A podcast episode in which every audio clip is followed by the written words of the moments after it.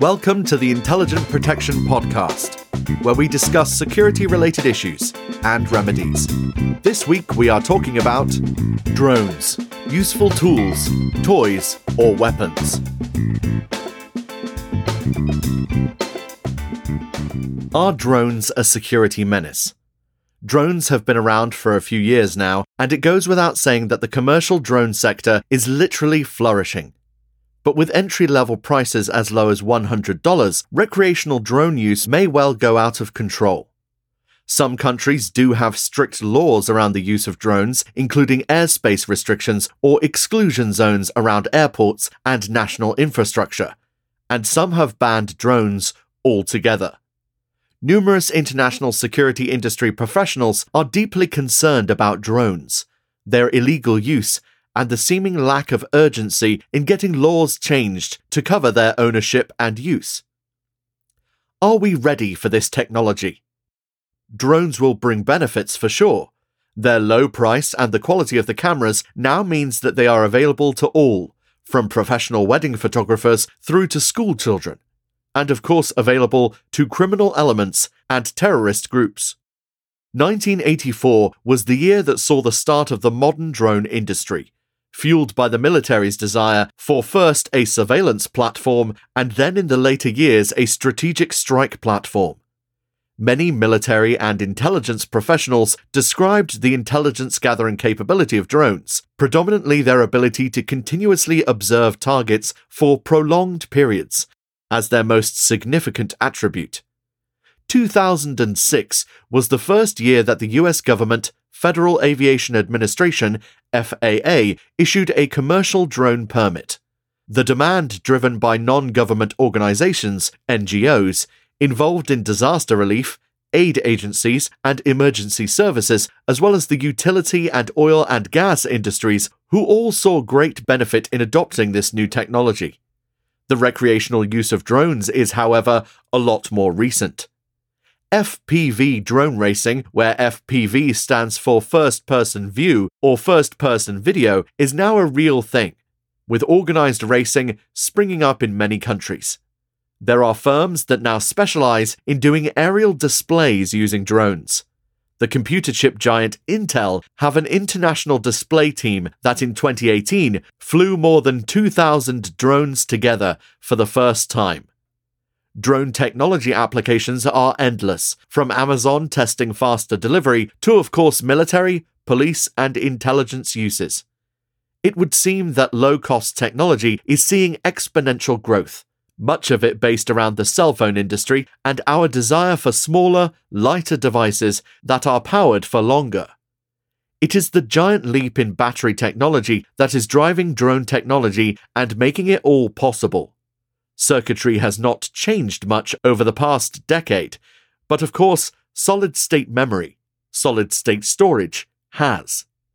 Battery and solid state storage technology have both enabled us to get to the stage where low cost drones are possible and relatively cheap.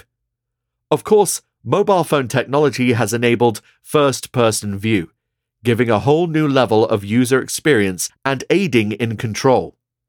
This technology is only going to improve. We need to find ways to combat drones, systems that can be available to homeowners to ensure privacy. Drones and privacy. The use of drones to obtain photos or videos of private events, such as celebrity weddings, has been a major issue since around 2015, much to the irritation of close protection teams who try to ensure the security and privacy of such events. Commercial surveillance and security guarding firms frequently use drones for surveillance, and this has prompted in the UK the Security Industry Authority, SIA, to warn industry members that CCTV licenses are needed for this activity, as the commercial use would fall within that particular laws of the Security Industry Act 2001. The 2019 communique, Drones and SIA Licensing, does its best to cover the legal issues of using drones for surveillance, but goes as far as saying that this information is intended as a general guidance. It's not possible for us to cover all situations in which drones may be used. Going on to say that You should seek independent legal advice if you're in any doubt as to whether your specific circumstances require you to hold an SIA license. So, that is not clear guidance in itself. Drones have sadly enabled the paparazzi to step up their game and to further cross that line of intrusion, a line described in 2016 by South African and American actress and producer Charlize Theron as being raped. Talking about the paparazzi, she famously said, When you start living in that world and doing that, you start feeling raped. Invasion of privacy by paparazzi with drones is now sadly quite common. There are many reports of drones being flown over the properties of Hollywood stars, and of course, countless times when drones have been used to gain those elusive snaps of celebrity weddings. State laws in California AB 856 2015 is rather interesting, and one that other countries may be interested in adopting, or at least exploring. California state law AB 856 2015 prohibits entering the airspace of an individual in order to capture an image or recording of that individual engaging in a private, personal, or familial activity without permission. This law was a direct response to the use of drones by the press in covering celebrities and other public figures in private situations, such as at home or in weddings. And this has also encouraged the growth in wedding security services. Anti drone technology and the denial of airspace. Military and police units around the globe now clamber for the latest anti drone technology. Commercial drones operate on the 2.4 GHz range and are fairly easy to block with the correct jamming technology. But in most countries, this type of technology is only available to government and law enforcement. In the UK and USA, for example, it is unlawful to jam radio frequencies, but not illegal to own such devices. In the USA, federal law prohibits the operation, marketing, or sale of any type of jamming equipment under the Communications Act of 1934. The UK law in reference to jamming comes under the 2006 Wireless Telegraphy Act with Section 68 covering deliberate interference. A person commits an offence if he uses apparatus for the purpose of interfering with wireless telegraphy.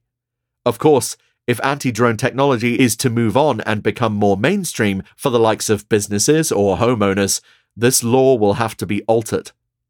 Organized crime syndicates and gangs have for a number of years been using drones to smuggle drugs into prisons. The same technique used by groups smuggling drugs across the US Mexican border. This type of use has encouraged industry research into anti drone technology. Switzerland was one of the first countries in Europe to adopt anti drone jamming technologies.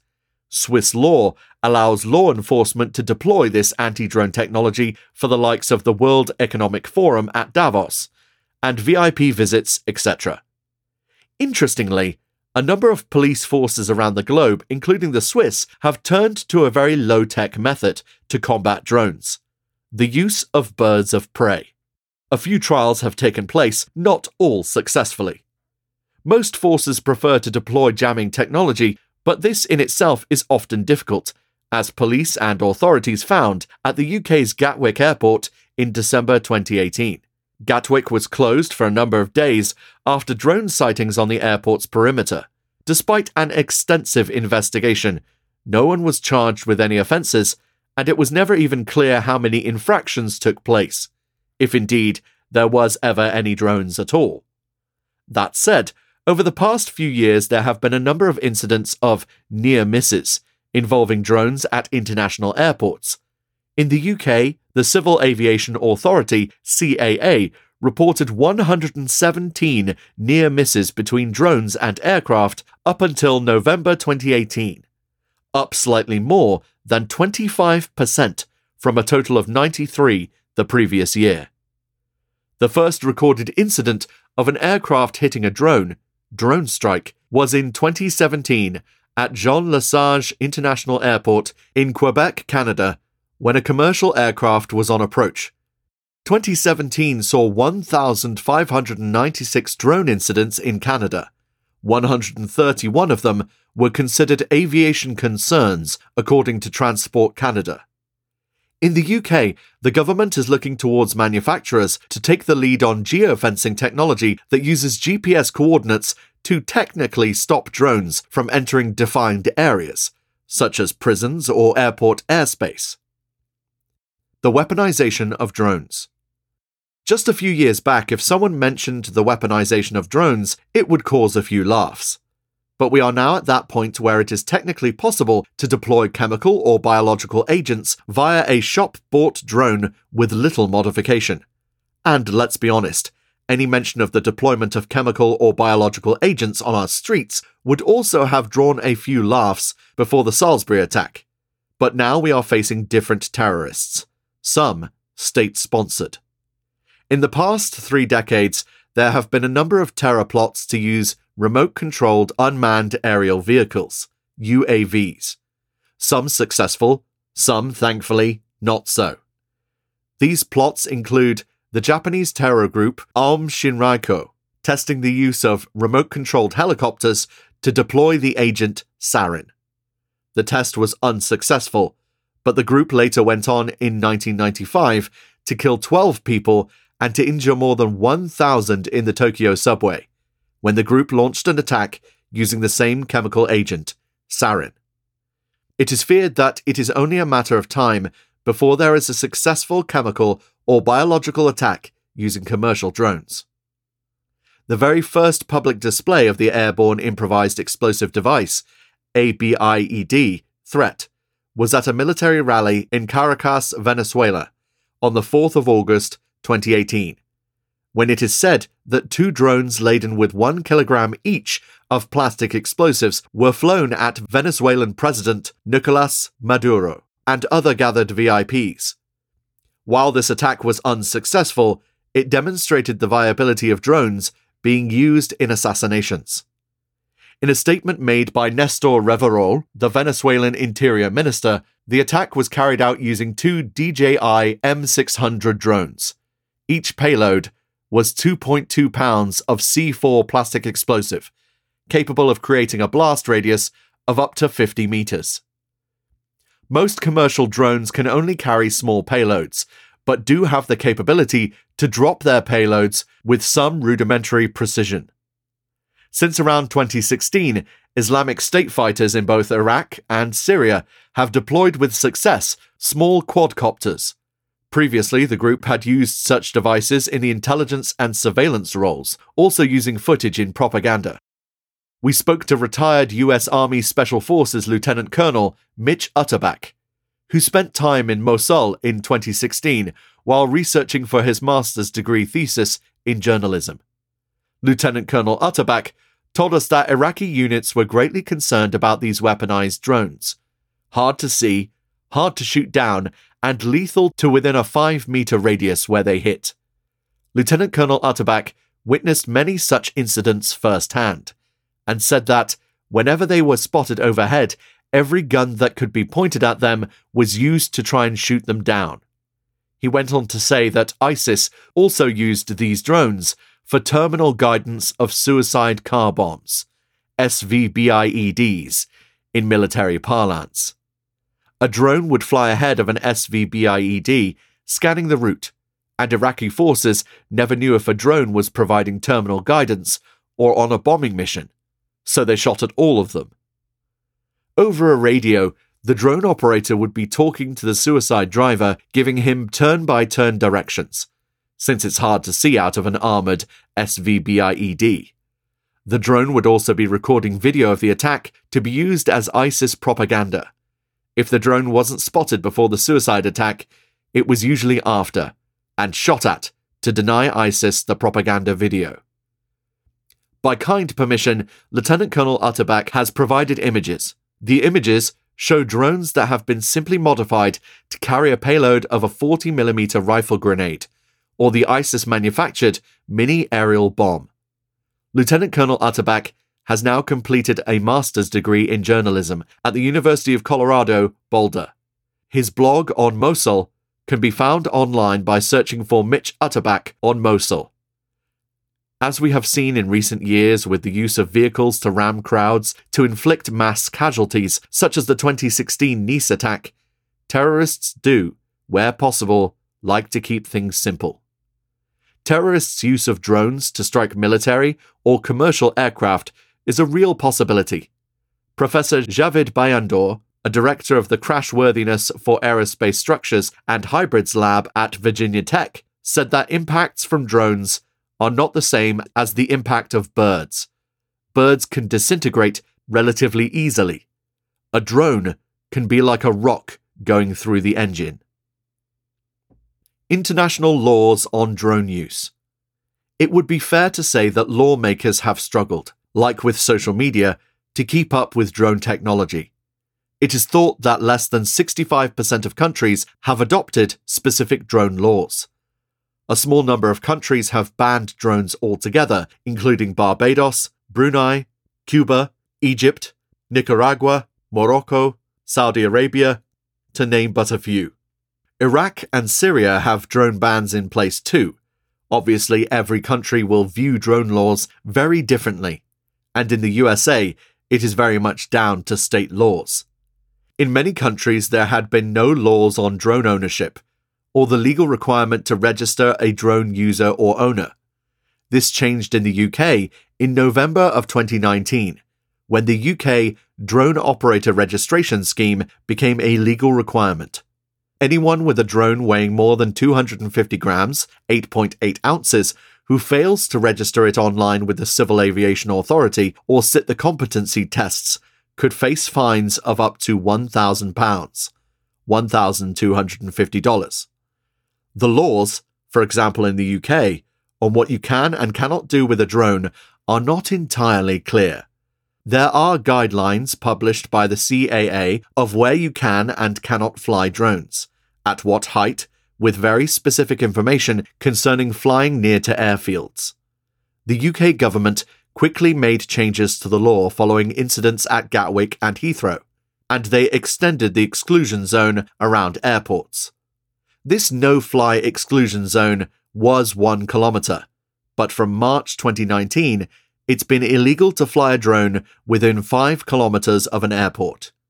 At present, the UK government have been reacting to incidents, and due partly to the parliamentary process, not entirely proactive, though there is a drone bill slowly making its way through Parliament. The use of drones over private property. The use of drones flying over private property is a difficult legal area as in many countries, landowners do not have rights over the airspace above their properties.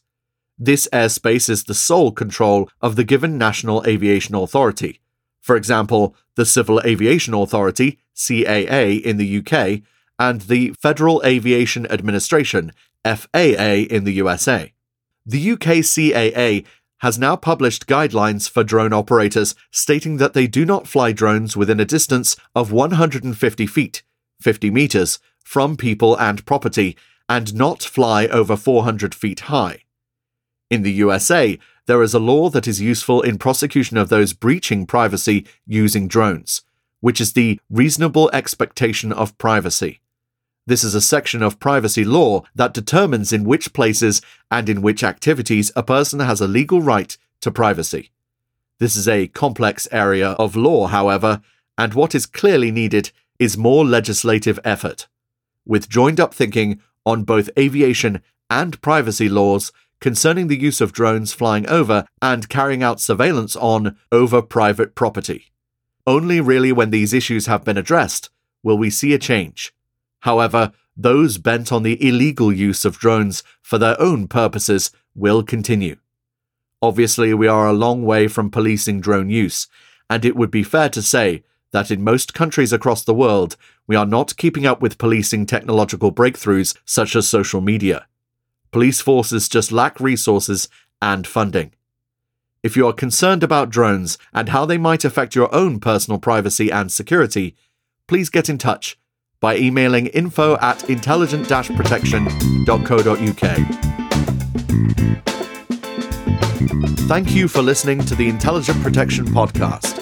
If you have any questions about what we have talked about here or any other aspect of security, please get in touch by emailing info at intelligent protection.co.uk. The Intelligent Protection podcast was produced by In Ear Production. You can find out more by going to inearproduction.com.